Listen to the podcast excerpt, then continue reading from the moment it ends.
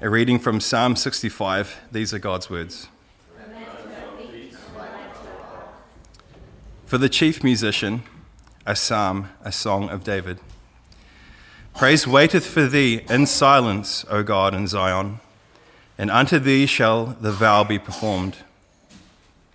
O thou that hearest prayer, unto thee shall all flesh come. Iniquities prevail against me. As for our transgressions, thou wilt forgive them. Blessed is the man whom thou choosest and causest to approach unto thee, that he may dwell in thy courts. We shall be satisfied with the goodness of thy house, thy holy temple. By terrible things thou wilt answer us in righteousness, O God of our salvation. Thou that art the confidence of all the ends of the earth, and of them that are afar off upon the sea, who by his strength setteth fast the mountains being girded about with might, who stilleth the roaring of the seas, the roaring of their waves, and the tumult of the peoples. They also that dwell in the uttermost parts are afraid at thy tokens. Thou makest the outgoings of the morning and evening to rejoice. Thou visitest the earth and waterest it. Thou greatly enrichest it. The river of God is full of water. Thou providest them grain when thou hast so prepared the earth. Thou waterest its furrows abundantly. Thou settlest the ridges thereof. Thou makest it soft with showers. Thou blessest the springing thereof. Thou crownest the year with thy goodness, and thy paths drop fatness. They drop unto the pastures of the wilderness, and the hills are girded with joy. The pastures are clothed with flocks, the valleys are covered over with grain. They shout for joy, they also sing. These are God's words. Take your seats, please.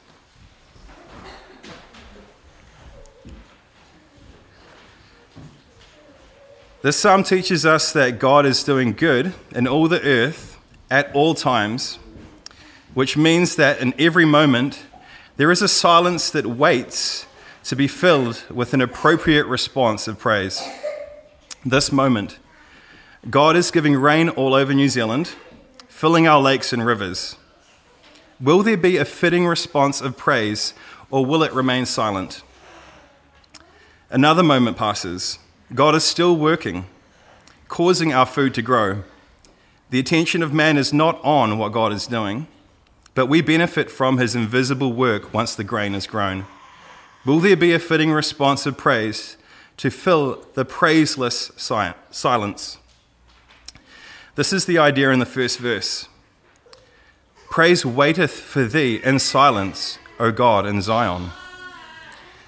So David is personifying praise as though it were waiting to be employed.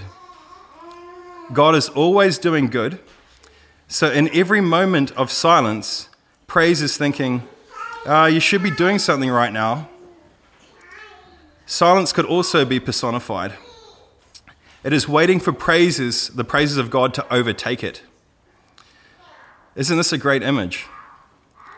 This is an example of how beautiful poetry can help us grasp reality. Consider also that this psalm was for the chief musician. So, an arrangement of this psalm would have been also sung when Israel gathered together for worship.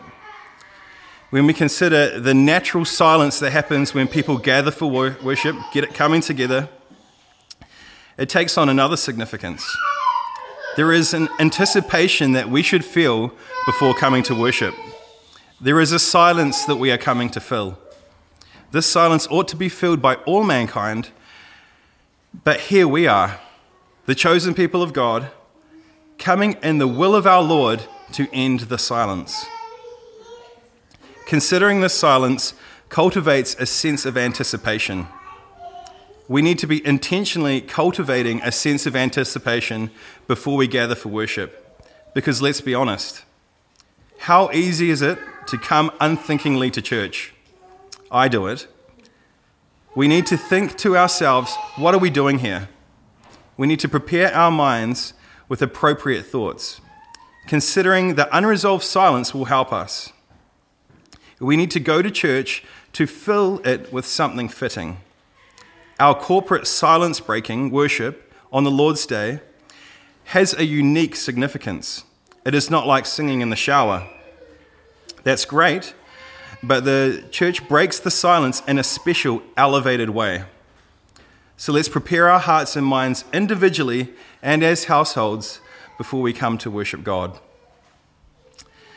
The next section highlights the reason why we are here today, worshiping God in His courts. All mankind ought to worship God in truth, but it is only the Christian church that is doing this. Why? This is another really important thing for us to consider before coming to church. It is due to God's gracious choice. Verse 4 says, Blessed is the man whom thou choosest, and causest to approach unto thee, that he may dwell in thy courts. David understood that he was a sinner like any other man, but he was a blessed man. He confessed in the preceding verses that his life was mixed up with sin. It says, Iniquity prevail, uh, Iniquities prevail against me. As for my, our transgressions, they will, they wilt, thou wilt forgive them. David came to God's house to confess his sins and receive forgiveness because God chose him and caused him to approach him correctly. God's choice of David had an effect. He caused David to come by giving him a heart that was inclined to come. We too come to worship God because he changed our hearts through the power of the resurrection, through the Holy Spirit, through regeneration, so that we now love to fill that silence with praise. And what else do we gain from God's choice of us? Verse 4 We shall be satisfied with the goodness of thy house, thy holy temple. He causes us to come to church to satisfy us with the goodness of his house. If you are not being blessed by Redwood Reformation Church, we're doing something wrong. Our gathering should be characterized by being, being a place of satisfying goodness. Come to church anticipating the experience of God's house. Come hungry and be fed. Find nourishment in the ministry of God's words as we sing them together and hear them being preached together. Psalm 5 takes us down a different turn. It says, By terrible things thou wilt answer us in righteousness, O God of our salvation. Terrible things come about when God answers our prayers. What are these terrible things? Were we even asking God to do terrible things? For most Christians, that sounds like a strange way for God to answer our prayers. I think we here at Redwood understand more than most about the terrible things God does when He answers our prayers. David assumes here that mingled in the praises of God are requests for the wicked to perish from the earth. And we've talked about that a lot. Singing God's songbook, we express thanksgiving and dissatisfaction with the current world order. Because we love mankind, we love the peace of righteousness and hate the cruelty of wickedness. For the glory of God and the good of man, we ask for terrible things to happen when we sing the Psalms. For example, we sing the words of Psalm 69 against the wicked. They say, Let their table before them become a snare, and when they are in peace, let it become a trap. Let their eyes be darkened so that they cannot see, and make their loins continually to shake. Pour out thine indignation upon them, and let the fierceness of thine anger overtake them. So, how does it look when God answers these requests? In this case, the destruction of a city. Psalm 69, in an ultimate sense, is a prayer being prayed against those who killed Jesus the Messiah. Just before these verses that I just read, it says, quote, They gave me also gall for my food, and in my thirst they gave me vinegar to drink. This is referring to the, what the Roman soldiers did to Jesus on the cross, and they did this because the, because the Jewish leaders demanded his life in a show trial. There was injustice there. The terrible things that came upon them as a response to the prayer in Psalm 69 were recorded for us in Josephus' account of the fall of Jerusalem piles of bodies, starvation, blood running through the streets. Though we here at Redwood ask for terrible things, I don't know if you or I really understand what it is that we're asking for. Maybe we do. Our kids watched Prince of Egypt yesterday. And considering this passage, Mel and I thought, would Israel have known that God would answer their calls for deliverance with the deaths of thousands of Egyptian babies? Would they have thought that the, Nile would have had to turned to blood for their deliverance? I don't think so. So, in a similar manner, are we prepared for our city to be leveled by an earthquake if that is what God requires to disciple the city? God knows what it will take. Let this passage be a warning to us.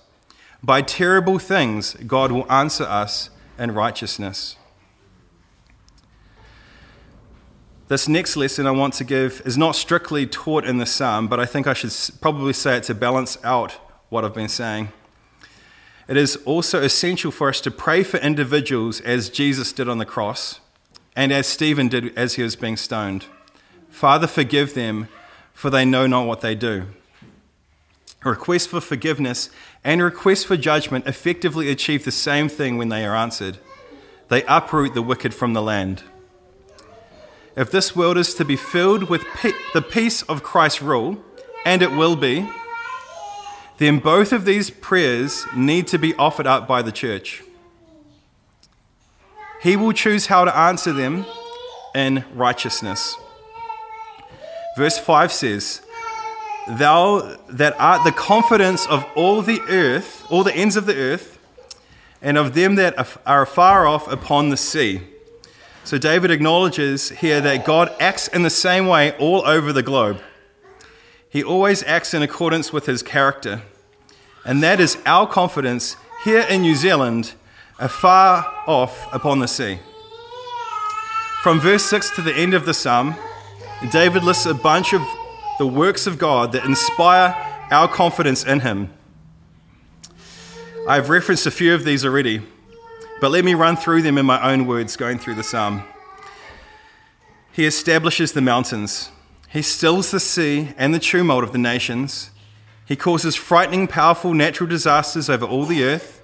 He causes us to rejoice with gladness as we go about our work during the day.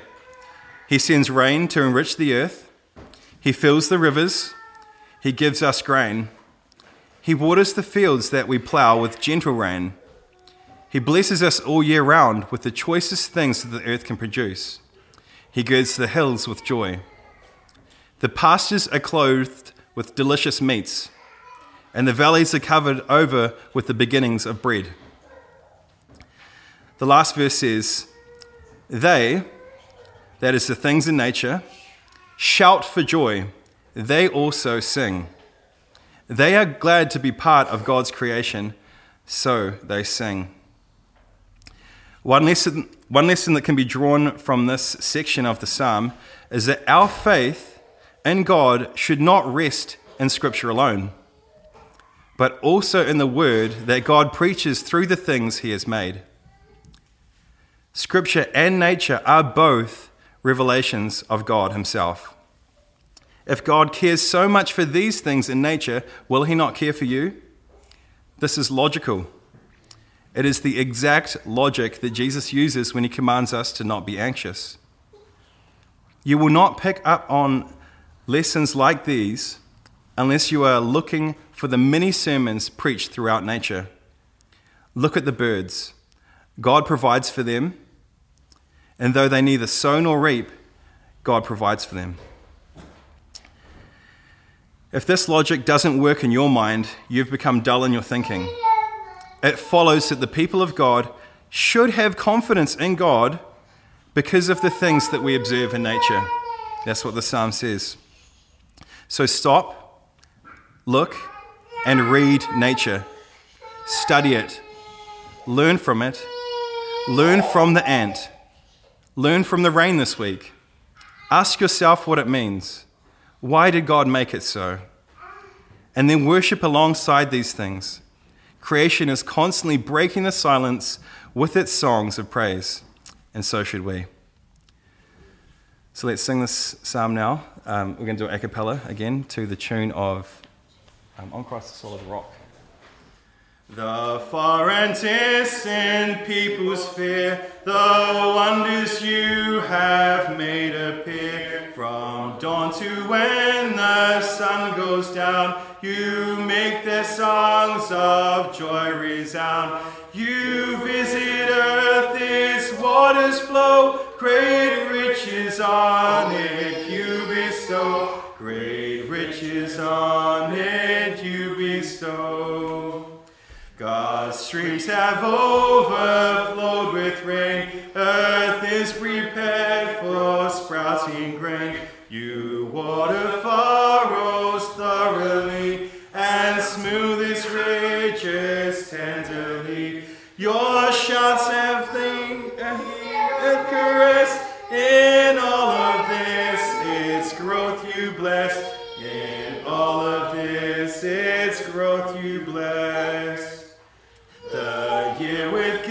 Goodness you have crowned, the pastures prosper and abound. The hills are clothed with joyfulness, the meadowlands with flocks are dressed. The